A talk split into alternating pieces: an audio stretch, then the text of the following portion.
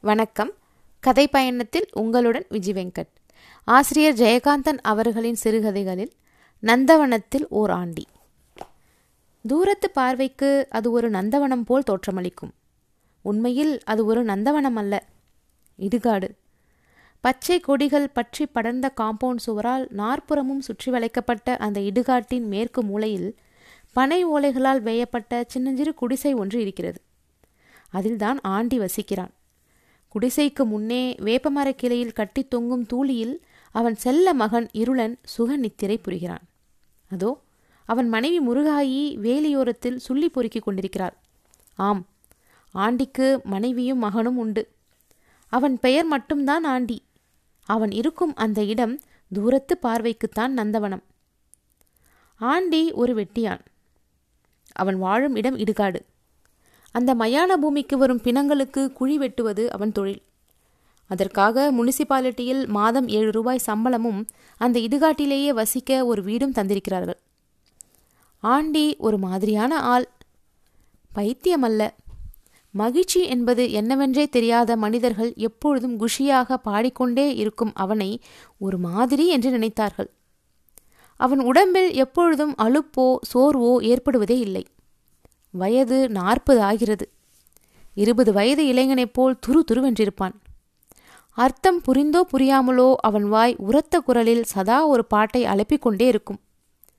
நந்தவனத்தில் ஓராண்டி அவன் நாலாறு மாதமாய் குயவனை வேண்டி கொண்டு வந்தான் ஒரு தோண்டி அதை கூத்தாடி கூத்தாடி போட்டுடை தாண்டி குழி வெட்டும் வேலையில்லாத சமயத்தில் அவன் நந்தவன வேலையில் ஈடுபடுவான்.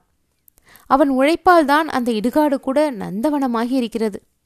அவனுக்கு சோகம் என்பது என்னவென்றே தெரியாது. செடிகளுக்கு தண்ணீர் பாய்ச்சும் போதும் சரி பிணங்களுக்கு குழி பறிக்கும் போதும் சரி சலனமோ சங்கடமோ ஏதுமின்றி உரத்த குரலில் கழுத்து நரம்புகள் புடைக்க அந்த பாட்டை தனது கரகரத்த குரலில் பாடுவான். அவனை பொறுத்தவரை அந்த பாட்டிற்கு அர்த்தம் கிடையாது. வெறும் பழக்கம்தான். அது புதைக்கும் இடமாதலால் பெரும்பாலும் குழந்தைகளின் பிரேதம்தான் அங்கு வரும். மூன்றடி நீளம் மூன்றடி ஆழ குழிகள் வெட்டுவது ஆண்டிக்கு ஒரு வேலையே அல்ல. தலையின் இறுக கட்டிய முண்டாசுடன் வரிந்து கட்டிய வேட்டியுடன் கால்களை அகட்டி வைத்து கொண்டு நிற்பான் அவன் கையிலுள்ள மண்வெட்டி அனாயசமாக பூமியில் விழுந்து மேற்கிளம்பும். ஒவ்வொரு வெட்டுக்கும் ஈரமண் மடிந்து கொடுக்கும். பூமியே புரண்டு கொடுக்கும். கொண்டு வந்தான் ஒரு தோண்டி. அதை கூத்தாடி கூத்தாடி போட்டுடை தாண்டி அந்த கூத்தாடி என்ற வார்த்தையை அழுத்தி அழுத்தி உச்சரித்தவாறு பூமியின் மார்பை அவன் பிளக்கும்போது அவனை யாராவது கண்டால் அந்த பாட்டின் பொருள் தெரிந்துதான் அவன் பாடுகிறான் என்றே என்ன தோன்றும். உண்மையில் அந்த பாட்டுக்கு உரிய பொருள் அவனுக்கு தெரியவே தெரியாது. அவன் அந்த பாட்டை எங்கு எப்பொழுது கற்றுக்கொண்டான்? நமக்கு தெரிந்த ஒவ்வொரு வார்த்தையையும் எங்கு எப்பொழுது நாம் கற்றுக்கொண்டு முதன் முதலில் உச்சரித்தோம் என்று சொல்ல முடியுமா? ஆனால் ஏதோ ஒரு விசேஷமான வார்த்தையை குறிப்பாக எண்ணினோமானால் நம்மில் எவ்வளவோ பேர் சொல்லிவிடுவோம். ஆண்டி இந்த பாட்டை எப்பொழுது எங்கு முதன் முதலில் கேட்டான்? சற்று நினைவு கூர்ந்தால் அவனால் சொல்லிவிட முடியும். ஒரு நாள் காலை கயிற்றுக்கட்டிலில் உறக்கம் கலைந்து எழுந்த ஆண்டி தன் கண்களை கசக்கிவிட்ட பின் கண்ட காட்சி அவனுக்கு ஆச்சரியமாய் இருந்தது. குடிசை வாசலில் கிழிந்த கோரைப்பாயில் வழக்கத்திற்கு மாறாக இன்னும் உறக்கம் கலையாமல் தன்னை மறந்து கிடக்கிறாள் முருகாய். அவன் தான் எழுந்த பின் அவள் தூங்கிக் கொண்டிருப்பதை கல்யாணமாகி இந்த பதினைந்து வருஷ காலத்தில் ஒரு நாள் கூட பார்த்ததில்லை. ஏ முருவாயி என்று குரல் கொடுத்தான். அவள் எழுந்திருக்கவில்லை. புரண்டு படுத்தாள். அவன் கயிற்றுக்கட்டிலை விட்டு எழுந்து அவள் அருகே சென்று அமர்ந்தான். உடம்பு சுடுகிறதோ என்ற நினைப்பில் அவள் நெற்றியில் கை வைத்து பார்த்தான். அப்படியெல்லாம் ஒன்றுமில்லை. முருகாயி! என்று மறுபடியும் உழுப்பினான் மயங்கி கிறங்கிய நிலையில் முருகாயி கண்களை திறந்தாள். எதிரில் புருஷன் குந்தியிருப்பதைக் கண்டதும் எழுந்து உட்கார்ந்து பேந்த பேந்த விழித்தாள். என்ன முருவாயி உடம்புக்கு என்ன பண்ணுது? என்று பதறினான் ஆண்டி. ஒண்ணுமில்ல. கை காலெல்லாம் குடைச்சலா இருக்கு. உடம்பு பூரா அடிச்சு போட்ட மாதிரி. கிருன்னு தலை சுத்துது என்று சொல்லும்போதே கருத்த இமைகள் ஒட்டி ஒட்டி பிரிந்தன. கணா ஒன்று கண்டேன். என்ன கணா புள்ள? முருகாயி கண்களை கசக்கி விட்டு கொண்டே கொட்டாவி விட்டாள். கனாவிலே ஒரு பூச்சி கருப்பா சின்னதா. அவள் உடல் ஒரு முறை குலுங்கிற்று. ம் சொல்லும்போதே திரேகம் சிலுக்குது மச்சான்.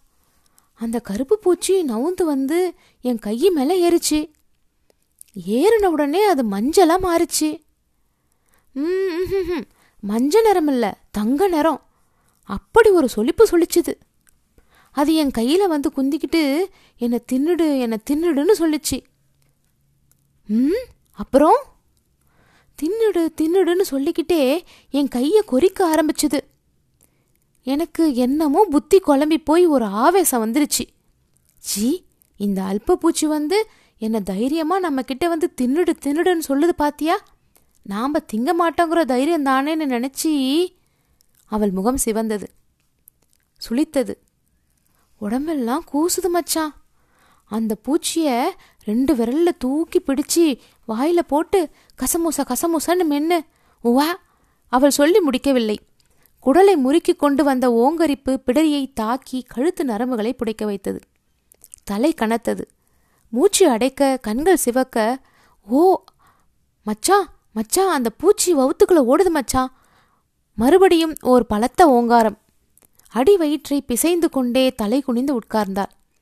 வாயெல்லாம் வெறும் உமிழ்நீர் சுரந்து ஒழுகியது. மச்சா வவுத்துல பூச்சி.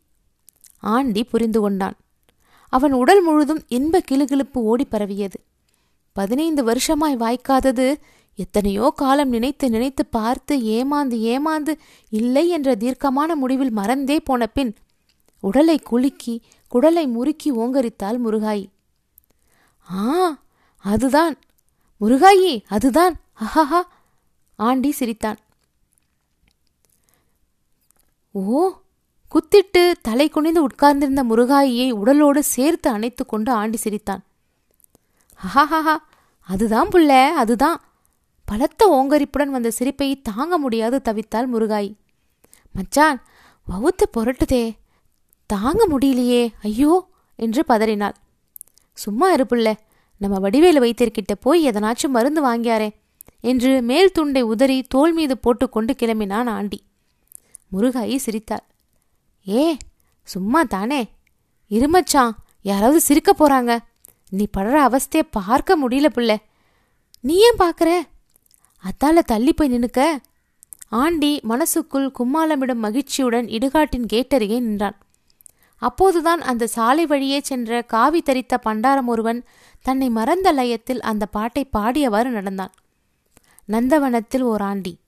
அவன் நாலாறு மாதமாய் குயவனை வேண்டி கொண்டு வந்தான் ஒரு தோண்டி.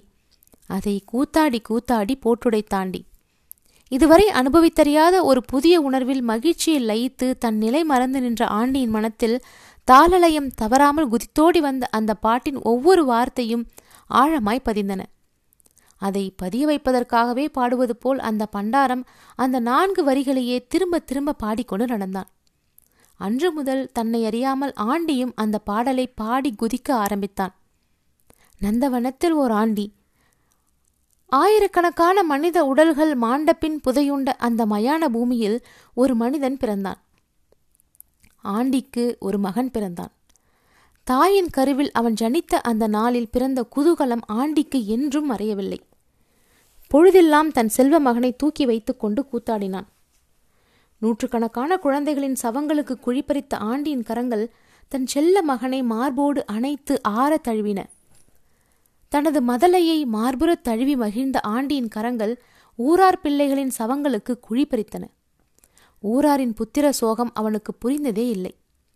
ரோஜா செடிக்கு பதியன் போடும் சிறுவனைப் போல பாட்டு பாடிக்கொண்டே குழிப்பறிப்பான்.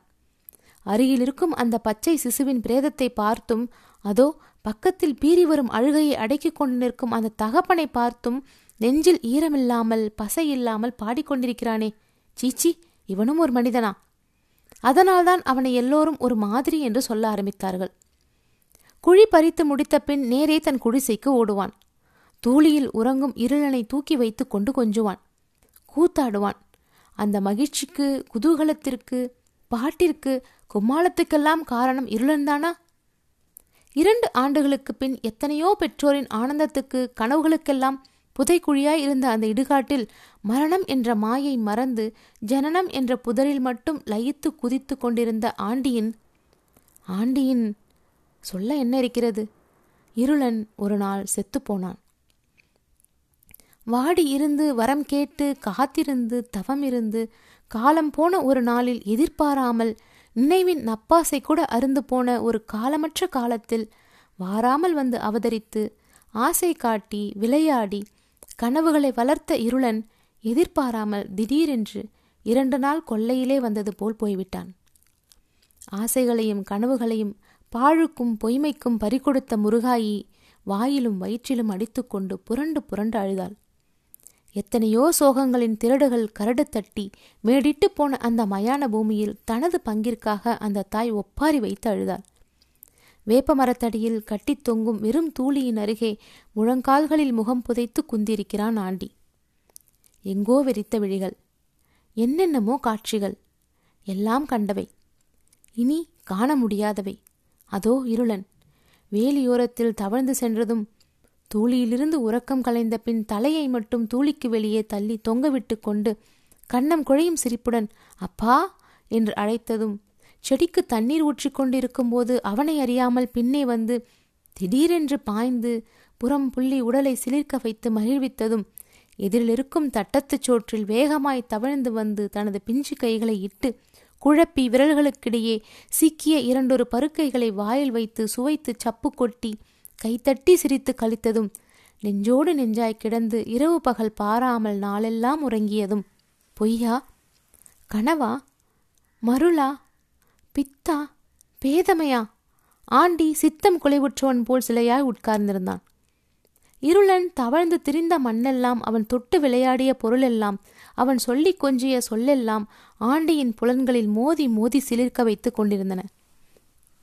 அதோ குடிசையினுள்ளே அந்த சிறு பாலகனின் சடலம் ஊதி புடைத்து கிடக்கிறது. வாயிலும் கண்களிலும் ஈக்கள் மொய்க்கின்றன. நெற்றியில் சாந்து பொட்டு. கருத்து போன இதழ்களுக்கிடையே பால்மணம் மாறாத இளம் பற்கள் மின்னித் தெரிகின்றன. கையையும் காலையும் அகல விரித்து கொண்டு ஆழ்ந்த நித்திரையோ? இல்லை செத்து போய்விட்டான். வெகு நேரம் தன் செல்வ மகனின் இனிமேல் பார்க்க முடியாத மகனின் முகத்தை வெறித்து பார்த்தவாறே உட்கார்ந்திருந்தான். வேர்வை துளிகள் நெற்றியில் சரம் கட்டி நின்றன. மார்பை அழுத்தி பிடித்துக்கொண்டு மண்வெட்டியை எடுத்தான். கால்களை அகற்றி நின்று கண்களை மூடிக்கொண்டு மண்வெட்டியை ஓங்கி பூமியில் பதித்தான். நந்தவனத்தில் ஓர் ஆண்டி அந்த பாட்டு. அவன் பாடவில்லை. ஊரார் பிணத்துக்கு குழிப்பறிக்கும் போது மனசில் அரிப்போ கணமோ இல்லாமல் குதித்து வருமே அந்த பாட்டு. பாடியது யார்?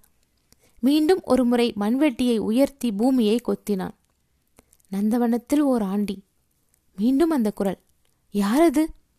புலன்களை எல்லாம் அடக்கிக் கொண்டு மீண்டும் மண்வெட்டியால் பூமியை வெட்டினான் மீண்டும் ஒரு குரல். நந்தவனத்தில் ஓர் ஆண்டி. அவன் நாலாறு மாதமாய் குயவனை வேண்டி. ஐயோ அர்த்தம் புரிகிறதே. ஆண்டி மண்வெட்டியை வீசி எறிந்துவிட்டு திரும்பி பார்த்தான். தூணை பிளந்து வெளிக்கிளம்பிய நரசிம்ம அவதாரம் போன்று பூமியை புதைக்குழி மேடுகளை பிளந்து கொண்டு ஒரு அழகிய சின்னஞ்சிறு பாலகன் வெளிவந்தான். கைகளை தட்டி தாளமிட்டவாறே ஆண்டியை பார்த்து சிரித்துக்கொண்டே பாடியது சிசு. நந்தவனத்தில் ஓர் ஆண்டி அவன் நாலாறு மாதமாய் குயவனை வேண்டி கொண்டு வந்தான் ஒரு தோண்டி. அதை கூத்தாடி கூத்தாடி போட்டுடைத்தாண்டி குரல்கள் ஒன்றாகி பலவாகி ஏகமாகி சங்கமித்து முழங்கின. அந்த மயான பூமியில் எத்தனையோ காலத்திற்கு முன் புதையுண்ட முதற் குழந்தை முதல் நேற்று மாண்டு புதையுண்ட கடைசி குழந்தை வரை எல்லாம் உயிர் பெற்று உருப்பெற்று ஒன்றாக சங்கமித்து விம்மி புடைத்து விகசித்த குரலில் மழலை மாறாத மதலை குரலில் பாடிக்கொண்டு கைத்தாளமிட்டு அவனை சுற்றி சூழ நின்று ஆடின. வானவெள்ளியெல்லாம் திசைக்கெட்டு தறிக்கெட்டு திரிந்து ஓடின. ஆண்டி தன்னை மறந்து வாய்விட்டு சிரித்தான். அதோ அவன் இருளனும் அந்த பாலகர் நடுவே நின்று நர்த்தனம் புரிகிறான். தாளம் போடுகிறான். பாட்டு பாடுகிறான். என்ன பாட்டு தெரியுமா? நந்தவனத்தில் ஓர் ஆண்டி. அடைத்து புடைத்து நெருக்கிக் கொண்டு ஓடும் சிசுக்களின் மகா சமுத்திரத்தில் தன் இருளனை தாவி அணைக்க ஓடினான். இருளனை காணோம். தேடினான். காணோம். இருளனை மட்டும் காணவே காணோம். அந்த சிசுக்கள் யாவும் ஒன்று போல் இருந்தன. என்னுடையது என்றும் இன்னொருவனுடையது என்றும் அவன் என்றும் அதுவென்றும் இதுவென்றும் பேதம் காண முடியாத அந்த சமுத்திரத்தில் இருளனை மட்டும் எப்படி இனம் கண்டுவிட முடியும்? ஆண்டி தவித்தான். ஆ என்ன தவிப்பு? என்ன தவிப்பு? பன்னீர் மரத்தடியில் பிள்ளையின் பிணத்தருகே முகம் புதைத்து விழுந்து கிடக்கும் ஆண்டியை கண்டு பதறி அடித்து கொண்டு ஓடினாள் முருகாய். அவனை புரட்டி நிமிர்த்து மடி மீது வைத்துக்கொண்டு கதறினாள். அவன் விழிகள் மெல்ல திறந்தன. தெய்வமே அவனுக்கு உயிர் இருந்தது அவன் சாகவில்லை. இன்னும் கூட அவன் அந்த நந்தவனத்தில் தான் வாழ்கிறான். ஆனால் முன்போல் இப்போதெல்லாம் பாடுவதில்லை. இடுகாட்டிற்கு வரும் பிணங்களை பார்க்கும்போதெல்லாம் கோவென்று கதறி அழுகிறான். ஊராரின் ஒவ்வொரு சோகத்திற்கும் அவன் பலியாகிறான். ஆனால் இப்பொழுதும் ஊரார் அவனை ஒரு மாதிரி என்றுதான் சொல்லுகிறார்கள்.